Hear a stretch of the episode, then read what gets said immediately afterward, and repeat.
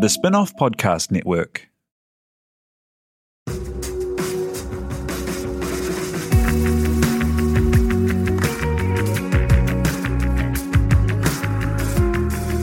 You're listening to Business is Boring, a podcast that reckons it's anything but.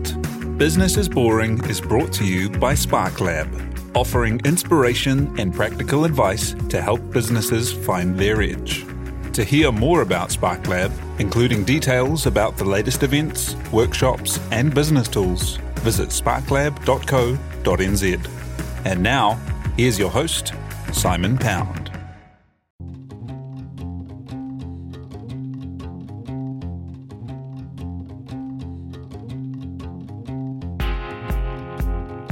You're listening to Business is Boring, a podcast that reckons it's anything but. Business is Boring is made by the Spinoff with help from Callaghan Innovation.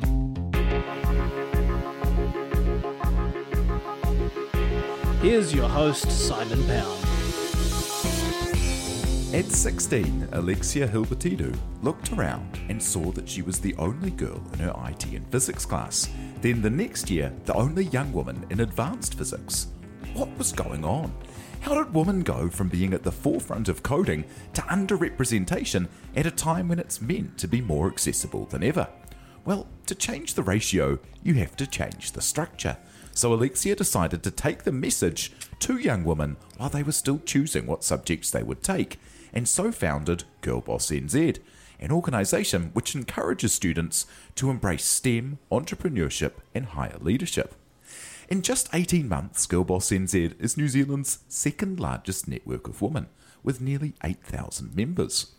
At 18 years old, just finished high school, Alexia has spoken to nearly 20,000 young people, teachers, business professionals about gender equity, STEM, and the future of work. This passion for future focused education has seen her named a top 30 global teen leader, a top 5 young leader by the Ministry of Youth Development, and the most influential New Zealand woman under the age of 25 at the 2016 Westpac Woman of Influence Awards. A serial entrepreneur, Alexia was also the national winner of the Unitec coding app competition at 16, getting $30,000 for KaiShare, an online food redistribution platform.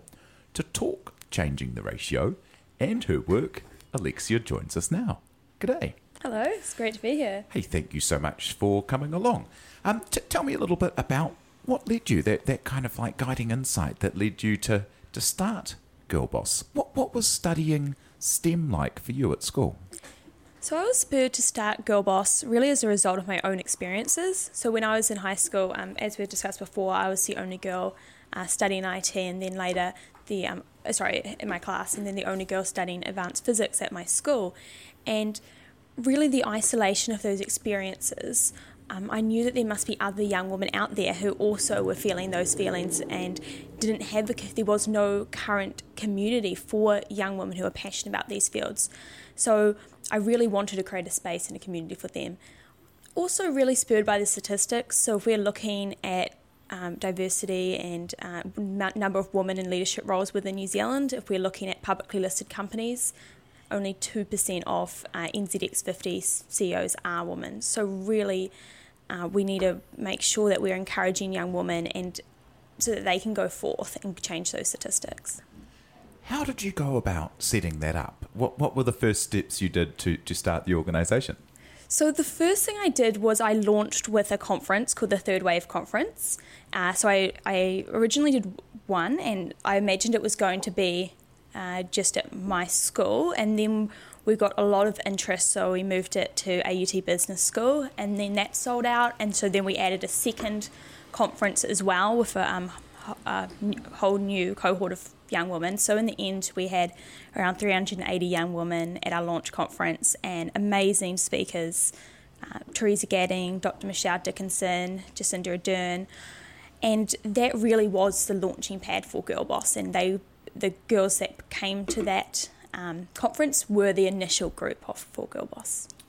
And how did you get that started? Did you uh, visit other schools? Did you get the word out? Um, how does someone go from from having an idea and thinking you'll do something at your school to putting together a large conference at, at a business school? Oh, I, I think, I think if you just have confidence in, in your ability to do that, I think it is possible. And we've and I we've since then I've supported lots of other young women uh, through Girl Boss, who are Girl Boss ambassadors, to launch their own events and to do their own projects. And I think if they can see that it's very much possible, and they I can say, hey, I did it, and, and you can do that as well, then it's really um, it really is possible for them. So. Uh, I think people are really supportive, and especially being a young entrepreneur or a young person doing something, everyone's really keen to help.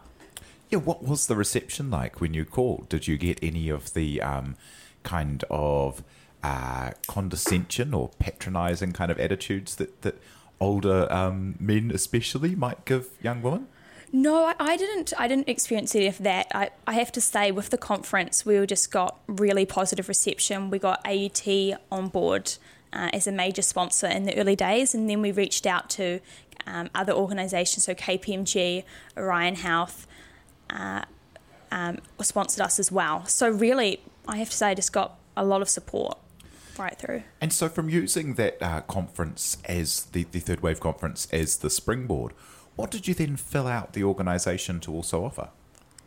Uh, so then, yeah, so we started off with that, and that was such a success. And then I really wanted to uh, focus on how can we give ongoing support to the network. So uh, now, currently, what we do is workshops, uh, mentoring, working with our ambassadors to empower them to develop their own leadership projects. So a lot of what I do now is actually facilitating them to run their own Girl Boss events or to do their own projects, which further the message. And what does a workshop look like? Uh, I, there are a couple of different streams of those, aren't there? Ones with um, schools and young women. And do you do them also for uh, businesses or corporates or people that need to know how to open their perspectives wider? Yeah, so we do the Girl Boss Lead program, which is with young women focusing on confidence, resilience, uh, and leadership development. And then I do a lot of corporate speaking with um, various corporates around how can they foster diversity and inclusion within their workplace? How can we encourage more young women to come through? And then also within the future of workspace how can we ensure that we are focusing on encouraging young women into future into future focused education? How's that going? So you've been doing it for a couple of years now and talking to uh, young women making these decisions. Are there more people now sitting in those IT classes and the advanced physics classes, or do more young women feel welcome in those spaces? Yes, well, that's that's very much our intention, and always is a goal from from the get go. And we do uh, how we measure impact is we do surveys with the young women before and after they go through our our course, and we are seeing really fantastic results from that. So uh, all our indicators are above uh, 85%. So looking at you know, has your confidence increased? Are you more likely to t- uh, take a STEM career? And it is really amazing how powerful uh, one, you know, just one event or one conference can be for just widening their perspectives of what is possible. So uh, I did an event. I was part of an event at Long, uh, sorry, Long Bay College with year nine, uh, sorry, year eight students about to go into year nine, and uh, we asked them before the event how, interested are you in taking digital technology as a subject uh, in high school, and I think we had about uh, thirteen percent, and then uh, after it we were got up to about sixty seven percent. And that was a one day event. So I and I really believe in the power of one day events because I know myself um, when I was around 15, one of the real major turning points for me that made me choose that subject was there was a Rails Girls event, which was held at the Vend offices. Uh, and that was the first time I'd ever met a female a software engineer, let alone a female software engineer. That was the first time I'd seriously or actually even considered technology as an option even though i was always really fascinated about computers um, i remember i saw uh, the other day, I saw a project I did when I was about seven in primary school, and I said my hobby was making slideshows. So I was obviously always really passionate about computers, but I, that didn't translate to me. It wasn't a norm that I would go into technology because I just hadn't seen anyone that I know or seen anyone that looks like me in that space. And um, after that, I did take digital technology in high school, and it really was a launching pad for me. So, how how can I provide more of those experiences to other young women? Yeah, that that idea of you have to be able to see it to be it. How do you show young women that there are successful women, and what kind of things do you do through the workshops uh, to show them that there's space for them in these places? Yeah, the power of representation cannot be underestimated because young women can't be what they can't see, and uh, and so what we do is we highlight their stories through our newsletter. Uh, we have speakers at our conferences. We uh, encouraging mentoring, though we're relaunching that next year with women working in a variety of industries that they may potentially be interested in going and to really foster and support that. Yeah, it's um, it's a fascinating thing. Like um, you just mentioned, Vend, where um, where I work, and we're in the process of uh, hiring a number of um, engineers, and we've put the the word out very far. And the hiring manager was saying to me um, the other day that they've uh, they, they attended Refactor, that um, that Vend was a sponsor of, and they went and they've um, they've done a number of things to try and increase the number of female applicants, but there's still been a vanishingly small number, and so it comes down to that kind of pipeline thing where women need to feel that there's space for them inside the whole industry, but also. Mm the education streams, or else you don't get that pipeline beginning. I just wonder, like, what, what, what what's the kind of um, what are the blockers to young women actually studying it at university or at tertiary level, uh, or, or feeling that it's like something for them? So there's various factors, uh, which a lot of re- a lot of research has been done on that, and various factors have been identified.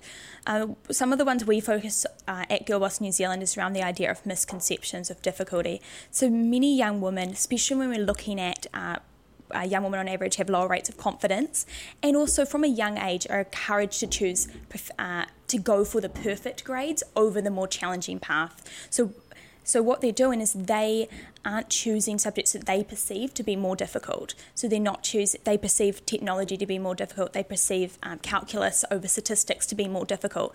And so that's what we really want to do is we want to break that down, show them that is very much a viable career path for them. Uh, another big one is around the idea of lack of community. If a, if a young woman's joining a classroom and she's the only girl there, or she's not feeling welcomed in that space when she goes along to a coding event, that's going to be a huge barrier for them. So how can we make sure that when if they do are interested in it, that, that we keep them there? Are things that hit the the big kind of media consciousness things like Gamergate, where a whole mm. lot of adolescent boys, kind of um, who never grew up, who are involved in the video gamey kind of um, world are, are, are um, misogynistic and, and, and, and, and, terrible. Does that kind of stuff, um, because of the way that the, the media and the world kind of conflate video game players with techie developers, does that kind of stuff help make spaces feel unsafe as well? Yeah, definitely. I mean, they talk about a programming culture, and that, that can be really off putting for young women. And I think, particularly with technology, a lot of the time it's really it's really when we if we tell young women i ask them what people working in technology do they know? First of all they can never name a, a famous woman working in technology and the only people they can name normally are bill gates and, and steve jobs. And so i think that's a really big one is you actually kind of uh, comparing them to sort of geniuses. So they think that to be in there, you have to be some total, um, you know, genii. Mm. And so, how can we make them realize that actually you don't have to be like that? And I think it's something that even people within the technology sector themselves perpetrate that myth that it is ex- incredibly, incredibly difficult. When I think makes it more intimidating for young women like that founder myth where people have to work a thousand hours and and eat you know noodles and and not um not have any form of balanced life. Which... Exactly, I think there is a glamorization of overwork and entrepreneurship as well, which can be um, off-putting for young women. Yeah, yeah, and, and for everyone. And yeah, that, and, a, and, and yeah. also they kind of glamorize it that you have to be hardcore and brutal, and, and that's just not appealing to young women who, who are focused on uh, social impact and, and want to um, and and actually all young people are now prioritizing a work life balance and things like that. So how can we instead say, hey, with entrepreneurship, you can choose your path and you can be your own boss and you can decide uh, how how you run your life. I think that's more of an appealing uh, path to take. That is interesting because that, that kind of, um, you mentioned Steve Jobs, and there have been some great uh, articles written about how the kind of mythologizing of him being um, uh, a, a, bit of an asshole has actually made it a lot harder um, for you, you, know managers think that they're being geniuses if they're just right. being That's unreasonable and the like and, and and that kind of Steve Jobs image is so out of place with the modern tech mm. um, environments and also the idea of like programmers as being these programmers because mm. you hear the awful stories, but all the developers I know are like lovely and thoughtful exactly, and like exactly. deep thinking and, and open to new ideas. Exactly. And if you're looking at, um, you know, I talk to different t- sort of tech recruiters and about, with Girlboss, and if you're looking at the skills that they're valuing and uh, and what values they want in employees, it's so far from the stereotype of what uh, people working in tech is like. So how can we show uh, young women? How can we show young people that it's through technology where you can have a clear social impact, and it's through technology where um, you can co- be collaborative and work with various stakeholders and really make a big, um, big impact. So it's really around changing the view of, of what it's like. And so you've got quite a few streams of work going at the moment between mm-hmm. the um, the events with the ambassadors and with the going into the schools and with the corporate workshops. What's your kind of vision for Girlboss NZ in the um, in the short term, and what have you got coming up next? Uh, so in the short term, we've got uh, we're going to continue um, our leadership Girlboss lead workshops in schools, uh, and one project that we're starting very soon is an online mentoring platform. So currently with Girlboss New Zealand, uh, when we're doing our mentoring, we're matching we're matching them up, but still very much sort of manually matching them up. So but what I'd like to do is I'd like to create, create an online mentoring platform which allows uh, that on a mass scale mm. so that it actually can be accessible to young women nationwide and that they can log on there and they can um, search for mentors and, and be matched up with a, with someone in an industry that they may be interested in. And I think that's really important because something that we're really um, focused on at Girlboss New Zealand is building the social uh, networks and, and their, their social capital. So we've got a big focus on supporting young women from low income backgrounds who may not know anyone that works in, in technology or in STEM. So how do how do we support them by connecting them to people? And that's that was the big guiding principle uh, behind uh, the mentoring platform it feels to me like there's a wave about to break. So we um, we've we've got terrible uh, representation of women at the CEO level and at the director level, mm. uh, but in the kind of upper middle management ranks of all of our biggest corporates and all of our um, biggest players, there's a huge number of uh, female leaders uh, in that space, and and I you, know it really feels like there is a wave cresting, but still there's that crazy underrepresentation yeah. at the top. And and that's something really interesting because uh, I was talking to uh, Mai Chen, who's part of the Super Diverse Woman uh, Network and was um, is, is, a lawyer, and she so she's a leader of the Super Diverse Women Network, which I'm also in.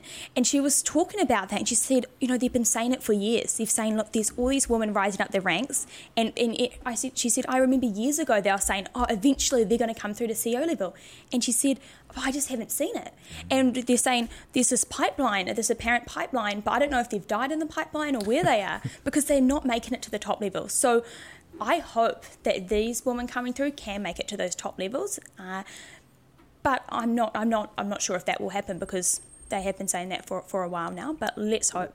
Yeah, that's a fantastic, uh, mm. fascinating perspective. The um, the NASA trip. Let's talk about um about that. So, how did you come as a as a communicator in these STEM subjects to be picked to go on this amazing um NASA mission? Tell me about that.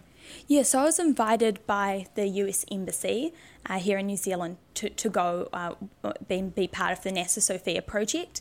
And I was uh, really selected as a scientific communicator. So, um, something that uh, NASA is really passionate about, and actually the general science community uh, right now is really passionate about, is how can we make uh, science accessible to everyone, and how can we break down science so that people, the everyday person, can understand it. And I think that's something I'm incredibly passionate about because we're having, I think, a real rise of anti science rhetoric because the scientists sitting in the lab aren't always communicating that with the public, and there's I feel like a growing lack of distrust between the public and um, and scientists. So how can we bridge that gap? And that's what I'm really passionate about, and uh, that's why I was invited on that um, on that trip as well. It's such an unfair match, such a mismatch, because scientists, uh, by um, their kind of code and ethics, have to rely on facts mm-hmm. and have to only say things that they can back yes. up.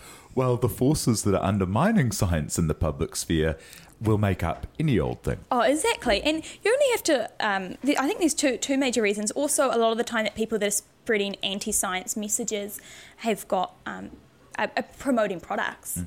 and so you know I know a well-known sort of pseudoscientist is Gwyneth Paltrow, who sells her various anti-science sort of products and and it's amazing because you know she can glamorize it and have all the, her and taking all these photos and talking about all the wonders of these products with absolutely no science uh, to back it up. Uh, and then how is a normal scientist sitting in a lab who uh, is supposed to compete how are they going to compete with that?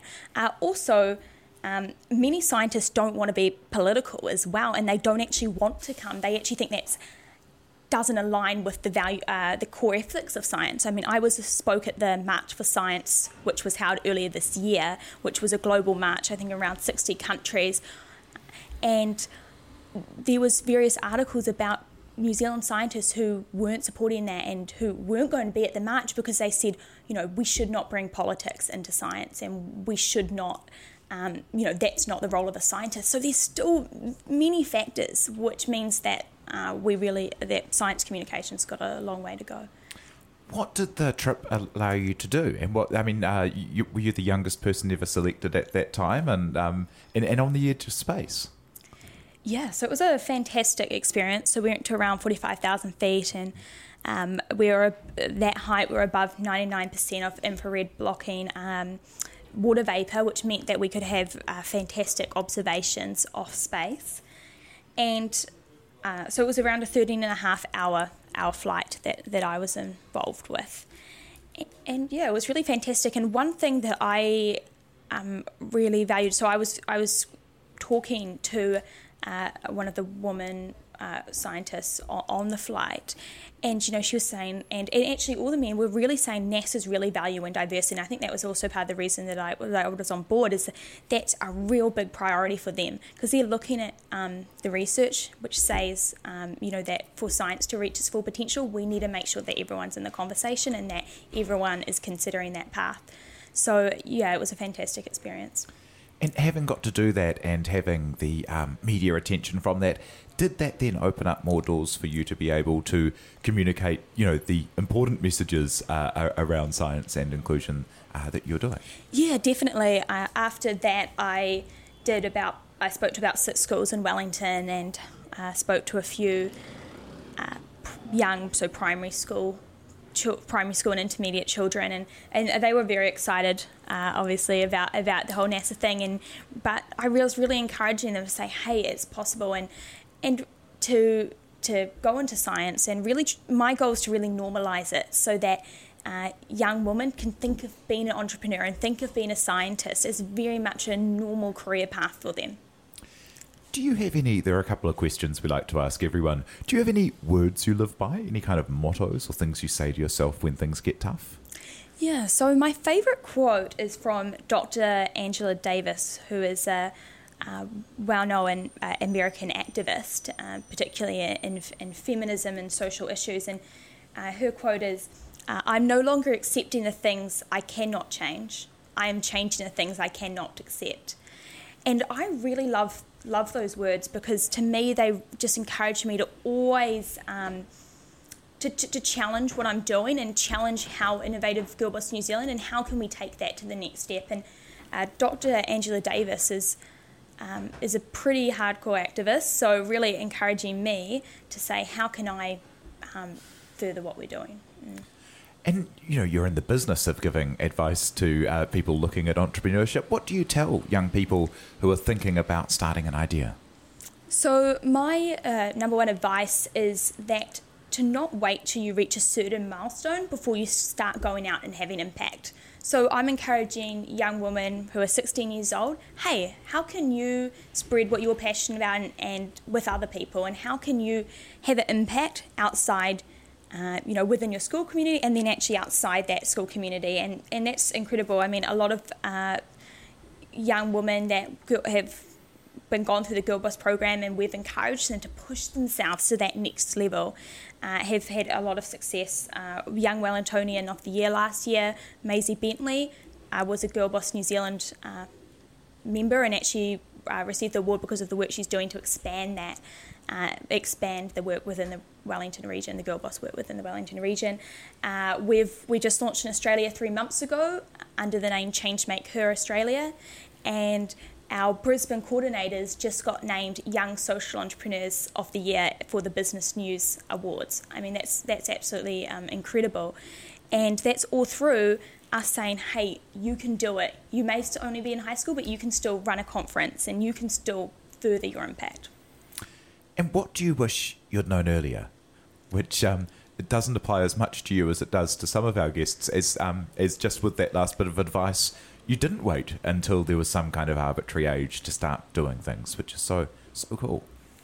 Yeah, one thing I'd wish I'd known earlier would probably to have the confidence to, to do it myself and have the confidence to believe that, that I was capable of, of going it alone. Uh, so I think particularly for young entrepreneurs and many young entrepreneurs that I know, they regret going into forming a team or working with other people when it was very much uh, you know their idea and their passion, but they brought other people on board because they didn't have the confidence in themselves to do it uh, to do it alone. So I think my advice to, uh, or one thing that I'd wish that I'd known and that I think more people should know is to have the confidence to, to do it yourself in an entrepreneurial venture that's that's magic. Back yourself. If you're listening, back yourself. Yes. uh, Alexia Hilbertidou, thank you so much for coming in today uh, and for thank sharing you. the story of Girl Boss NZ. Uh, if people would like to um, get involved, if young women especially would like to join your network of um, 8,000, uh, mm-hmm. how do they get involved?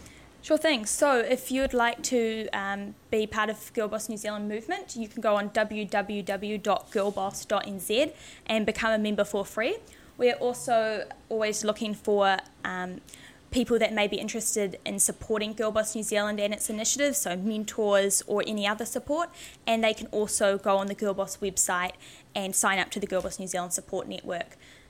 And if anyone would like to support uh, the reason that the programs are um, so affordable for people to be involved in is that there's a lot of sponsorship that helps get this into the schools, isn't there? Exactly. So at Girl Boss New Zealand, equity of access is a priority for us, and that's only possible due to corporate sponsorship. So uh, yeah, if anyone's interest, any organisation is interested in sponsoring Girl Boss New Zealand and fostering relevancy with the next generation of female change makers, uh, they can um, yeah, contact us through the website. Wonderful. Thank you so much for coming in today. Thank you very much, Madeline Chapman, for recording. And thank you very much for listening. You've been listening to Business is Boring, presented by Simon Pound. And brought to you by The Spinoff and Callaghan Innovation.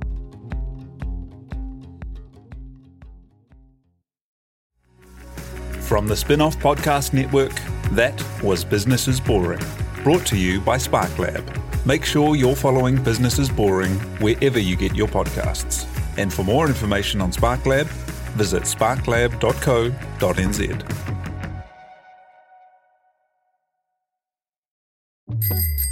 Ready to rediscover the joys of cycling? With over 300 kilometres of cycle paths across Tamaki Makaurau, Jumping on your bike and going for a ride is such a fun way to discover the city from a different perspective.